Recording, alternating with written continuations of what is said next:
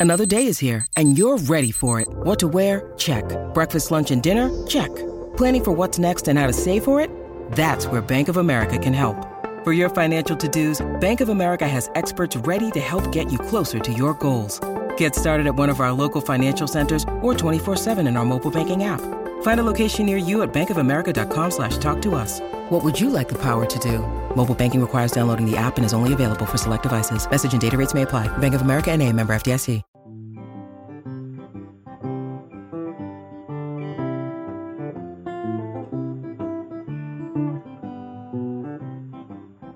Hello and welcome back to Chronicled, the history of Newcastle United. I'm Matt Ketchell, the Northeast Football App and Engagement Editor here at Chronicle Live, and I'm joined by Paul Joannou, Newcastle's official club historian. This episode is episode two of our new history series. Episode by episode, we're walking through the history of Newcastle United. Last week, episode one saw us cover Stanley FC, a club formed in Byker that changed their name to Newcastle East End, and a decade or so after their formation in 1881, they controversially move across the city to a patch of land known as St James's Park and change their name to United. That transitional period, 1892-93, is what we're covering in this episode. And to help us do that, myself and Paul Joannou have been joined by another Paul, Paul Brown, who brings an extra element of historical expertise to the show, particularly when it comes to the spectator experience during the Victorian era. Paul Brown, welcome to the show. Before we begin, are you able to give us a bit of a background on yourself and some of your work around football history and that of Newcastle too? Yeah, hiya Matt, hiya Paul. Um, so I'm a football writer and lifelong Newcastle United fan. Uh, I've been going since the, the mid 80s. I was lucky enough to be going uh, home and away during the Keegan era, the Robson era, which which seemed like history now to us. Um, I, I, wrote for the the fanzines um, at the time. Now I write for the main football magazines, 442, When Saturday Comes, The Blizzard, um, and I've written some uh, football history books. Um, the most relevant of which is um, All with Smiling Faces, uh, which is uh, about what it was like to support Newcastle during the early years from 1881. And I've also written a book called Savage Enthusiasm, which is a complete history of football fans in general, although it has uh, quite a lot of uh, NUFC content in there as well.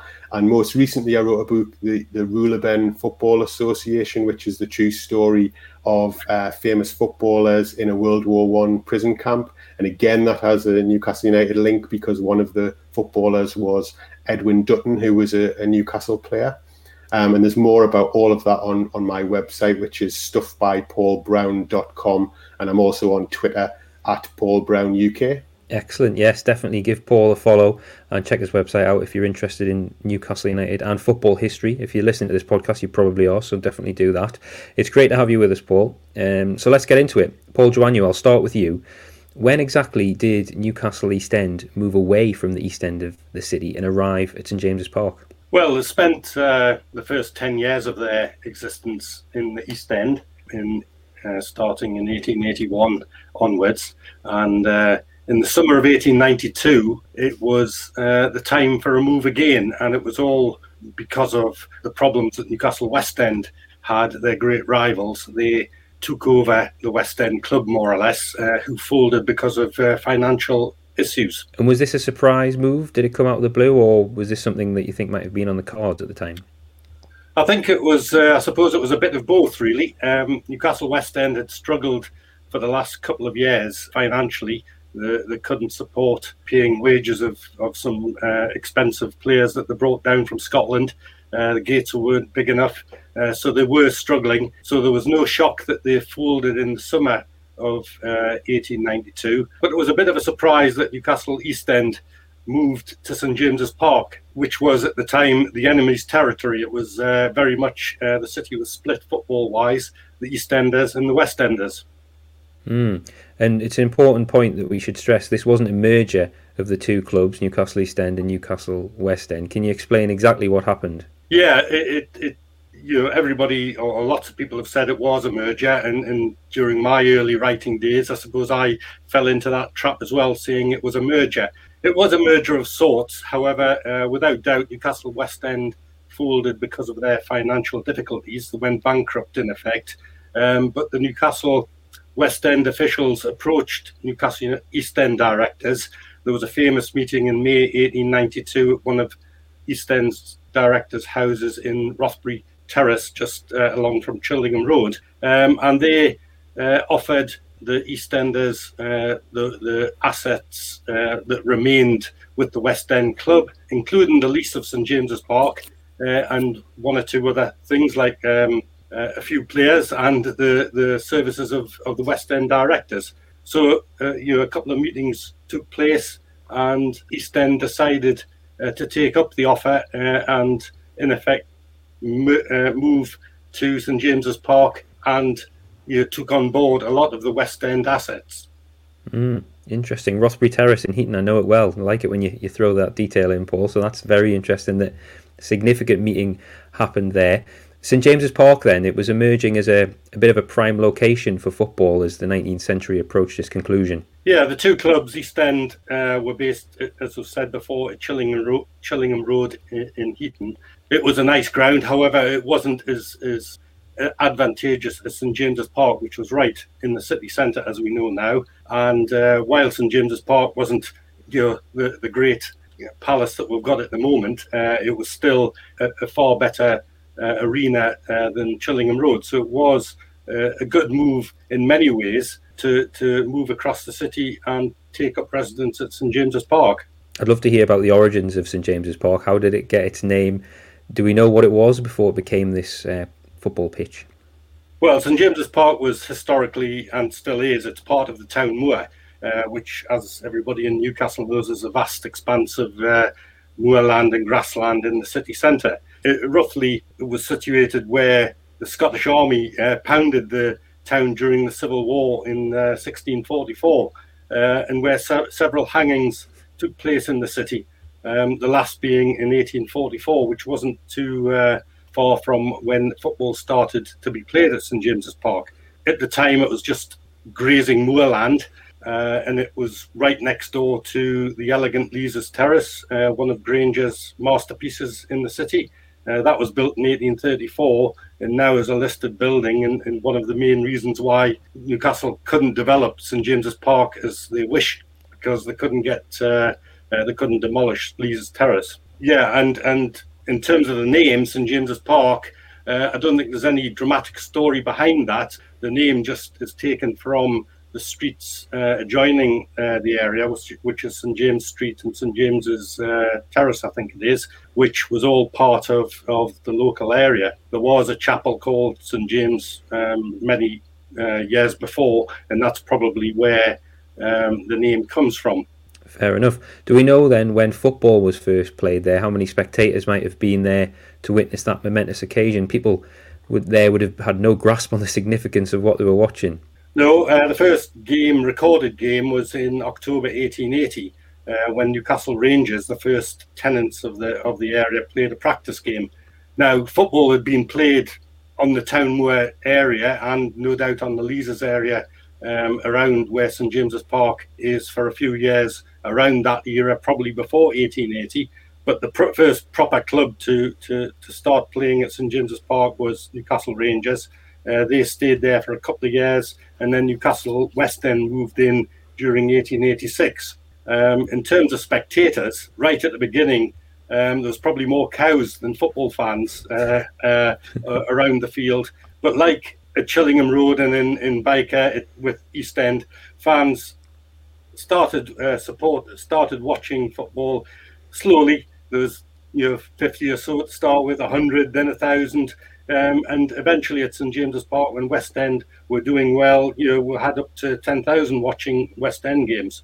Interesting. I used the word spectators in my last question rather than fans. Uh, Paul Brown, to bring you in, at this stage, 1892, the word fans probably wasn't in use when it came to football and, and sport in general. They weren't yet known as fans, but they were fanatics.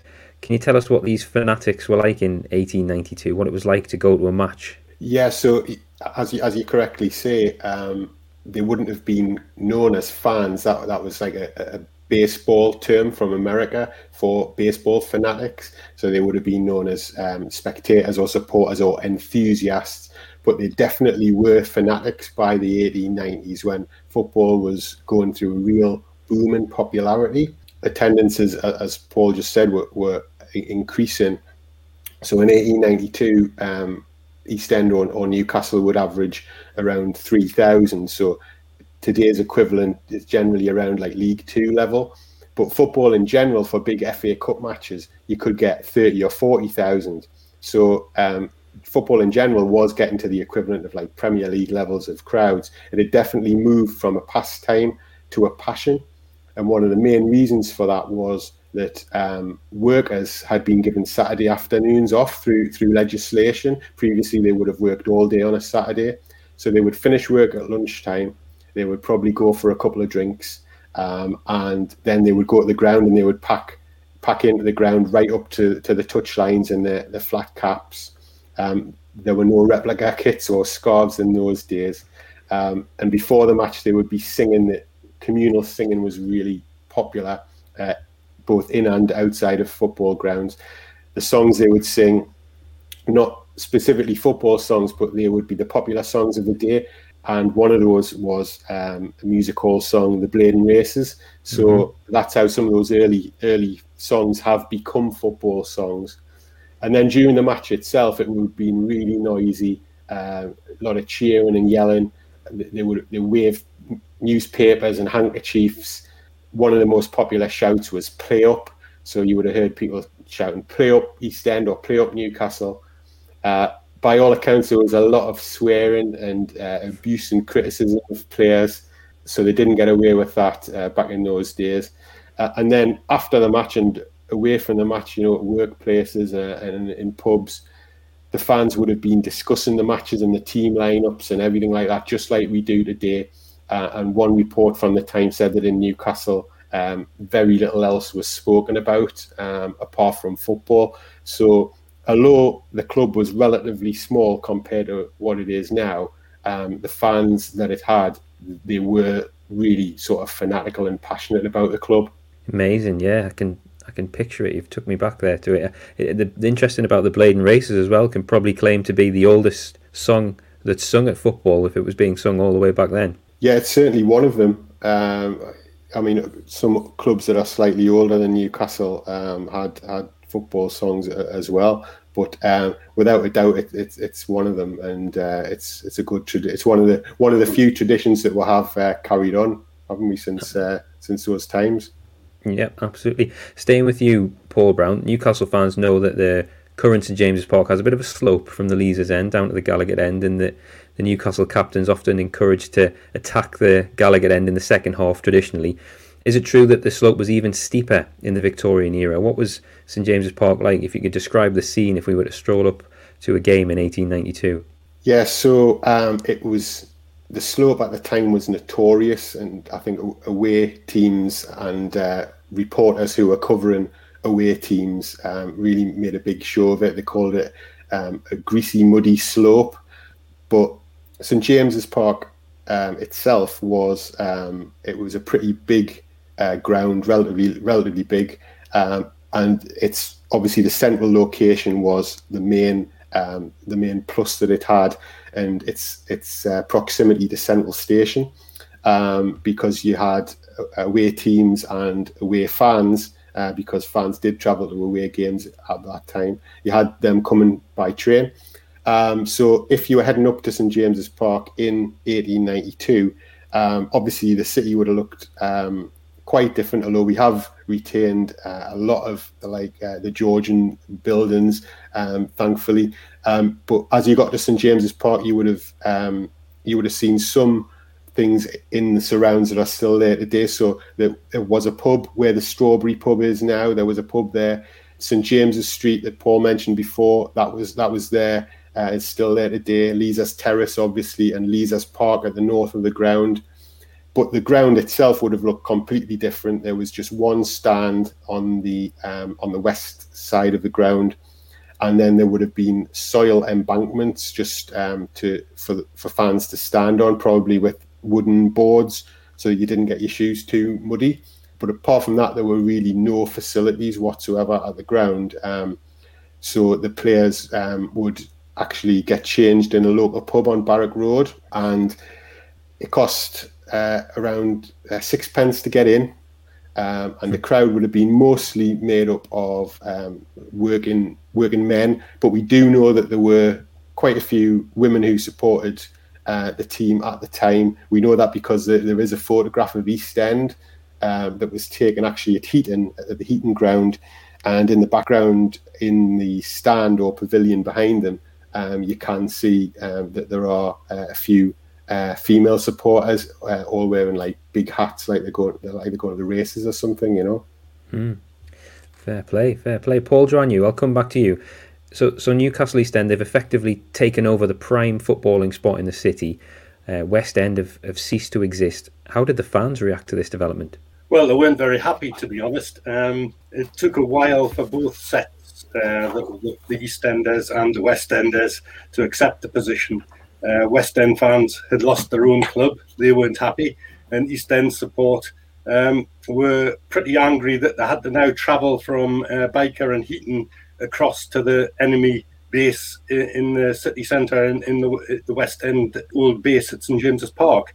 So it, it wasn't a very happy position for the first um, few months, uh, and it took a while for the club to um, make sure that all of the city um, became uh, united, if I if I want to use that expression. Okay, so uh, brilliantly, Paul Brown, you I believe have some interesting clippings from the Chronicles letters page of the time. We can think of this as the Victorian version of Newcastle United Twitter. Uh, with East End and West End fans arguing about the move. We'd love for you to read a couple of those out for us if you have them. Yeah. So um, it was uh, the 10th of May 1892 when the Chronicle reported that East End were moving to St James's Park, um, and they said um, there is no doubt that such with such a central position and with the certainty of a good team and good games, the occupation will be a most successful one. Um, but then the following day, um, an East End supporter wrote into the newspaper and he said, I read with astonishment that East End are going to remove from their present field to St James's Park.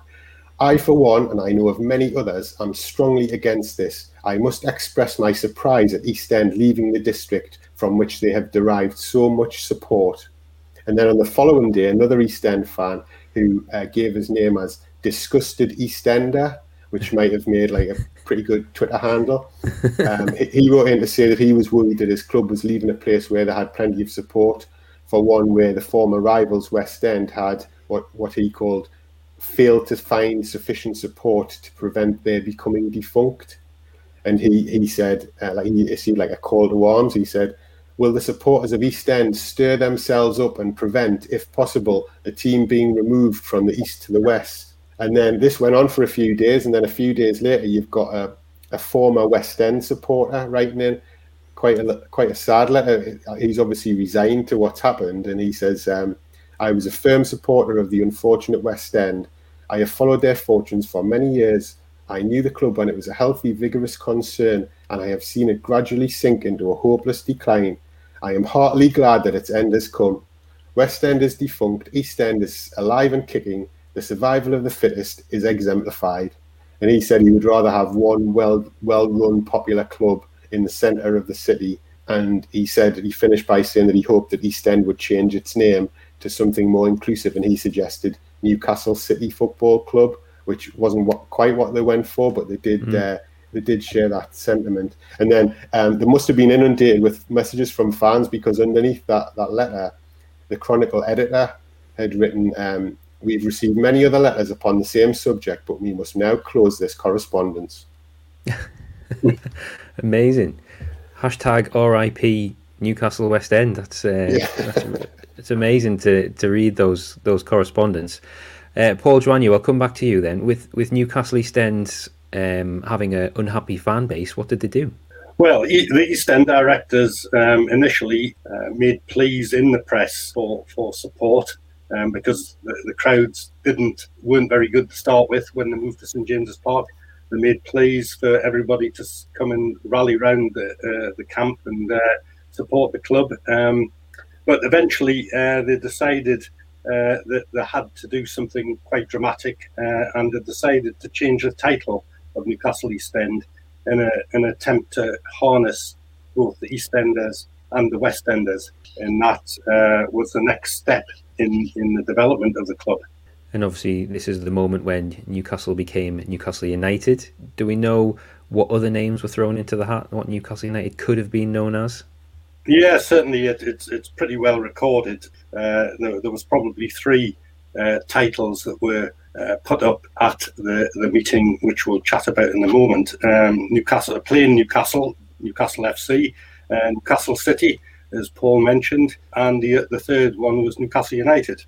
Um, and at the meeting that took place, it was uh, quoted that it was almost unanimously uh, voted for Newcastle United, which of course is, is a very appropriate uh, title for what happened before.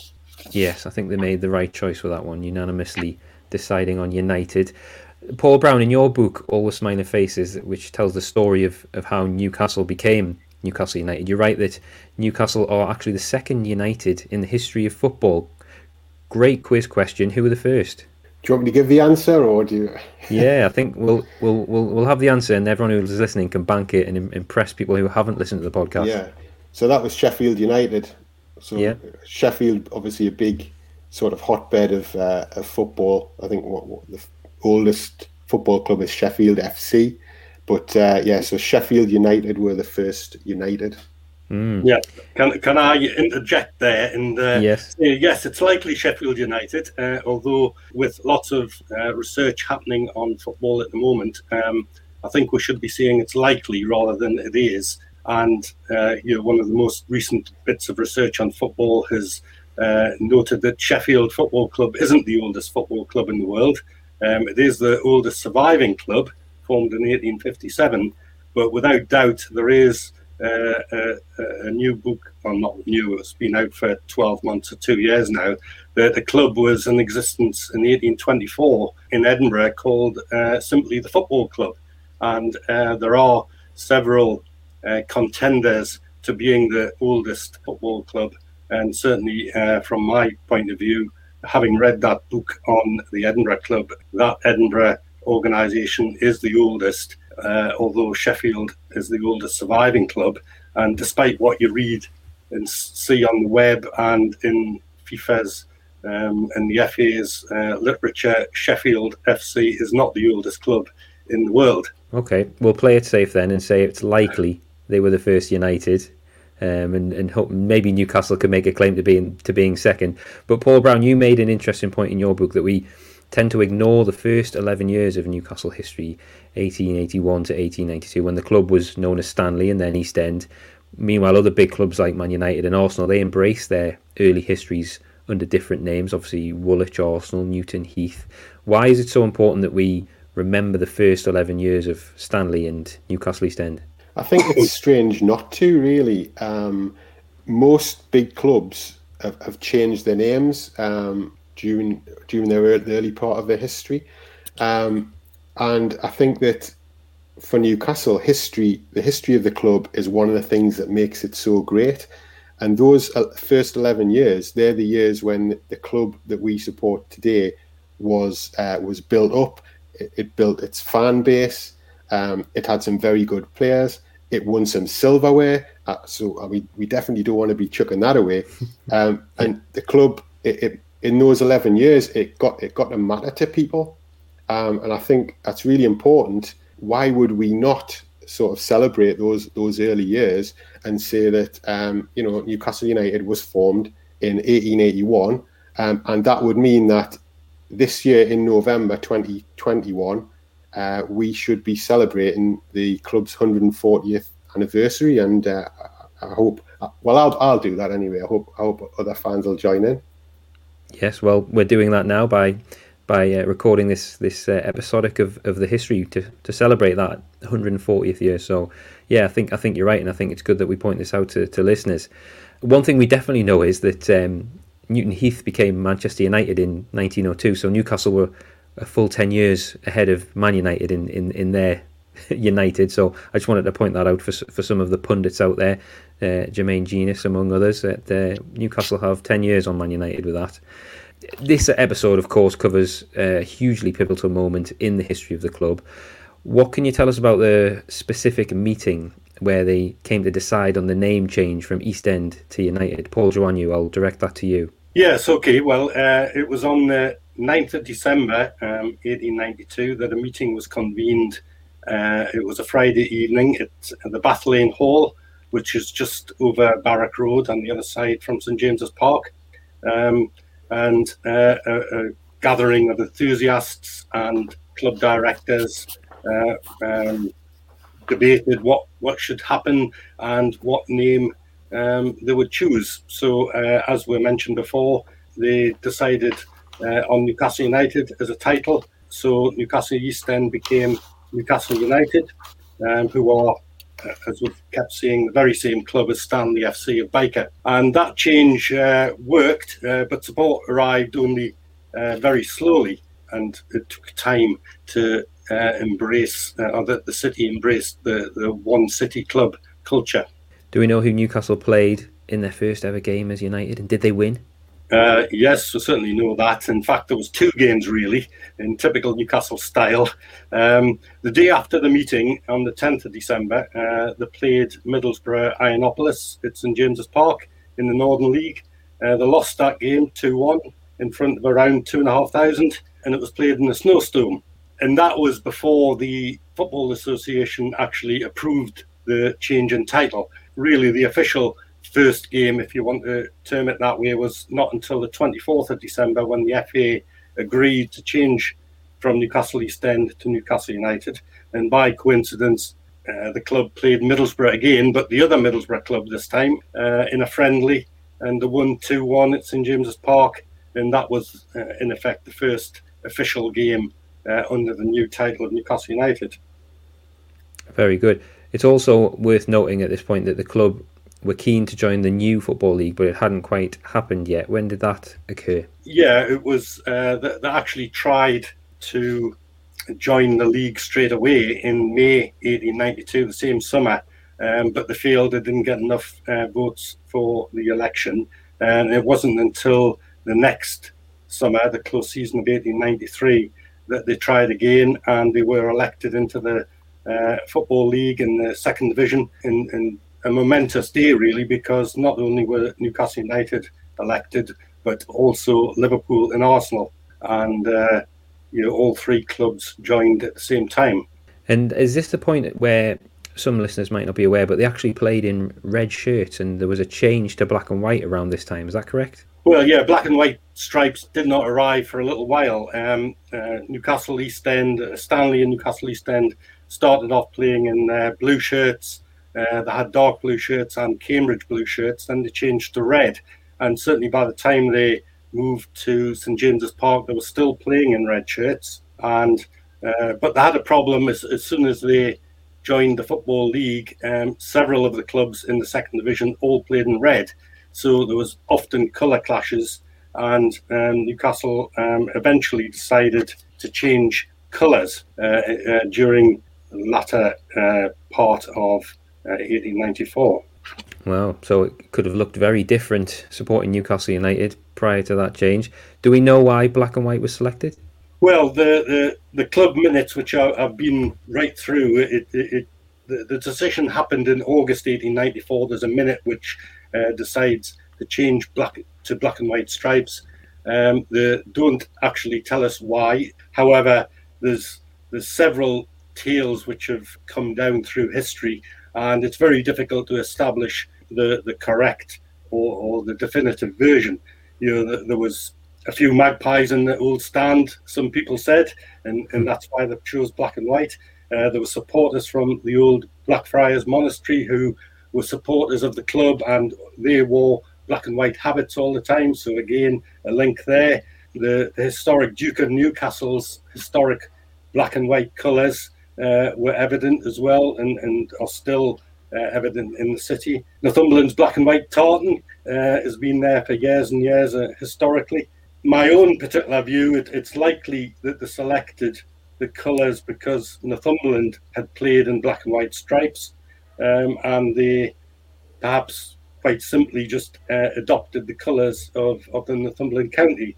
Uh, and Newcastle East End had already worn black and white stripes occasionally um, as a change kit, along with various other colours. Indeed, the very first match in the Football League, uh, when they travelled to Arsenal, uh, because Arsenal played in red shirts, Newcastle East End had to change. and they played in blue and white striped shirts, um, and that's that fact's only really recently been uh, uncovered when we found a, a, very detailed match report from the Kent Independent, I think it is, newspaper, and it, it confirms that they played in blue and white. Wow, interesting. Paul Brown, any other theories on the, the change to black and white and may, maybe when the Magpies nickname might have come into play? Yeah, well, on the black and white, I, mean, I'm 100% agree with Paul. I think it was just that um, black and white stripes were the Northumberland county colours, uh, and that those strips. We've got to remember that football, a set of football strips would have been pretty expensive. So um, I think that they possibly wore the exact same kits that Northumberland County used. Um, they were probably Northumberland County team played at St James's Park, so there's a, it's a possibility that those kits, you know, were stored at St James's Park and they were there, and so Newcastle um, just used them. And kind of symbolically, also, it's kind of making a, a, statement that Newcastle are kind of representing Northumberland. They're the team of Northumberland, which I, I suppose they they did um, go on to become. As for the nickname, uh, again, nothing um, really fanciful about it. Early reports after they'd switched to black and white stripes um, referred to them as playing in magpie colours. And so I think it just came from that. It just simply came from the black and white colours, um, and they became uh, known as the magpies. Mm. Romantic to imagine there was some magpies nesting in, in one of the stands near the ground, though. I do like that theory. Finally, I've got a question for you both. Can we talk a bit about some of the players of note during this first season or two as Newcastle United? Paul Brown, I'll start with you. Yeah, so I, I would pick uh, a couple of Willies. Willie Thompson, who was uh, the local centre forward, he was from just outside Ashington. So he was, uh, although they didn't wear numbers on the back of the kits at that time, so you can't say he was a number nine, but he, he was the first in a long line of local centre forwards um, and he scored, I think, 65 goals for, for the club. And the other Willie was Willie Graham, who was described as a thick-set Scottish centre half, which at the time was a central midfielder, and he was mm. the club captain, and he made over 100 appearances for the club. And there's there's a little uh, anecdote involving the two of them. Um, during the or after the first league game, Newcastle's first league game against Arsenal, um, which they drew two two um, a reporter went into the dressing room and he found Willie Graham, the captain, absolutely fuming. And uh, he was upset because they'd had a terrible journey down, overnight train journey. But mainly, um, Arsenal had scored um, using a handball that the referee hadn't spotted or hadn't, hadn't spotted or hadn't given. And uh, Willie Graham was absolutely furious. And he said to the reporter, he said, I'm telling you now, uh, we play Arsenal in the return game in a couple of weeks at St James's Park, and I'm telling you now, we're going to beat them by at least four goals. And then fast forward um, three or four weeks, Arsenal come up at St James's Park, and Newcastle hammer them 6 0. and um, Willie Thompson, the, the Ashington centre forward, he scored a hat trick. Mm. So they did they did get revenge for that that handball. Brilliant, fair play. Fair play to the lads. And Paul Joannou, any other players that we uh, should nod to at this stage? Yeah, I think it's probably worth pointing out that uh, apart from Willie Graham, who was uh, uh, from a famous Scottish family at the time, footballing family, there were several other Scottish footballers. Uh, Newcastle East End brought down quite a lot of Scots at that time uh, and for many, many years to follow. But in that team in the very early days of 1892, 93, uh, there were people like James Collins, Joe Wallace, two great Scottish forwards, Tom Crate, another one, another Scottish forward, and Jock Sorley, and also Bob Creilly, who was a fearsome looking halfback who uh, also came from north of the border. Um, and another player who was um, a local lad who played alongside Willie Thompson in the Ashington Bedlington area was Harry Reay, who uh, who was very talented and eventually he made a big move to Everton, who were much, much uh, more advanced than Newcastle East End at that time. Interesting. Our first heroes. Great, great to hear those names in, in, in the descriptions. Uh, so there, we'll, we'll leave it there. We, have um, we've covered 1892-93. Newcastle East End have taken over at St James's Park following the demise of West End. A bit of further reading, we should definitely point out uh, Paul Brown's book Savage Enthusiasm, which is covers uh, the Victorian era of, of football, but from a uh, football spectator's point of view. And uh, Paul's book, All the Smiling Faces, which I have here, which is uh, the story of how Newcastle became United, covering the, the team from 1881, as we now know is when the history began, to 1910 both fantastic books. I've, I've read both of them. Really, really great. Uh, must reads if you're interested in Newcastle United history, particularly the club's uh, hugely important formative years. So that's episode two covered. The first official takeover at St James's Park has happened. I said I wouldn't mention that dreaded word, but that's effectively what's happened here. In 1892, Newcastle East End have taken over St James's Park following the demise of Newcastle West End. Please join us next week. We're going to jump forward to 1897 98 when Newcastle are promoted to the top division. In the meantime, thank you, Paul Joannou and Paul Brown. Listeners, Thanks for listening. Please subscribe to the Everything is Black and White podcast via whichever podcast platform you use. Follow Chronicle Live's Newcastle United channels on social media. We're at Chronicle NUFC on Twitter, Facebook, and Instagram. And keep an eye out for new episodes of Chronicled, the history of Newcastle United, every week. If you have a question about the history of Newcastle United, email those to us. Our email address is the EIBW podcast at reachplc.com.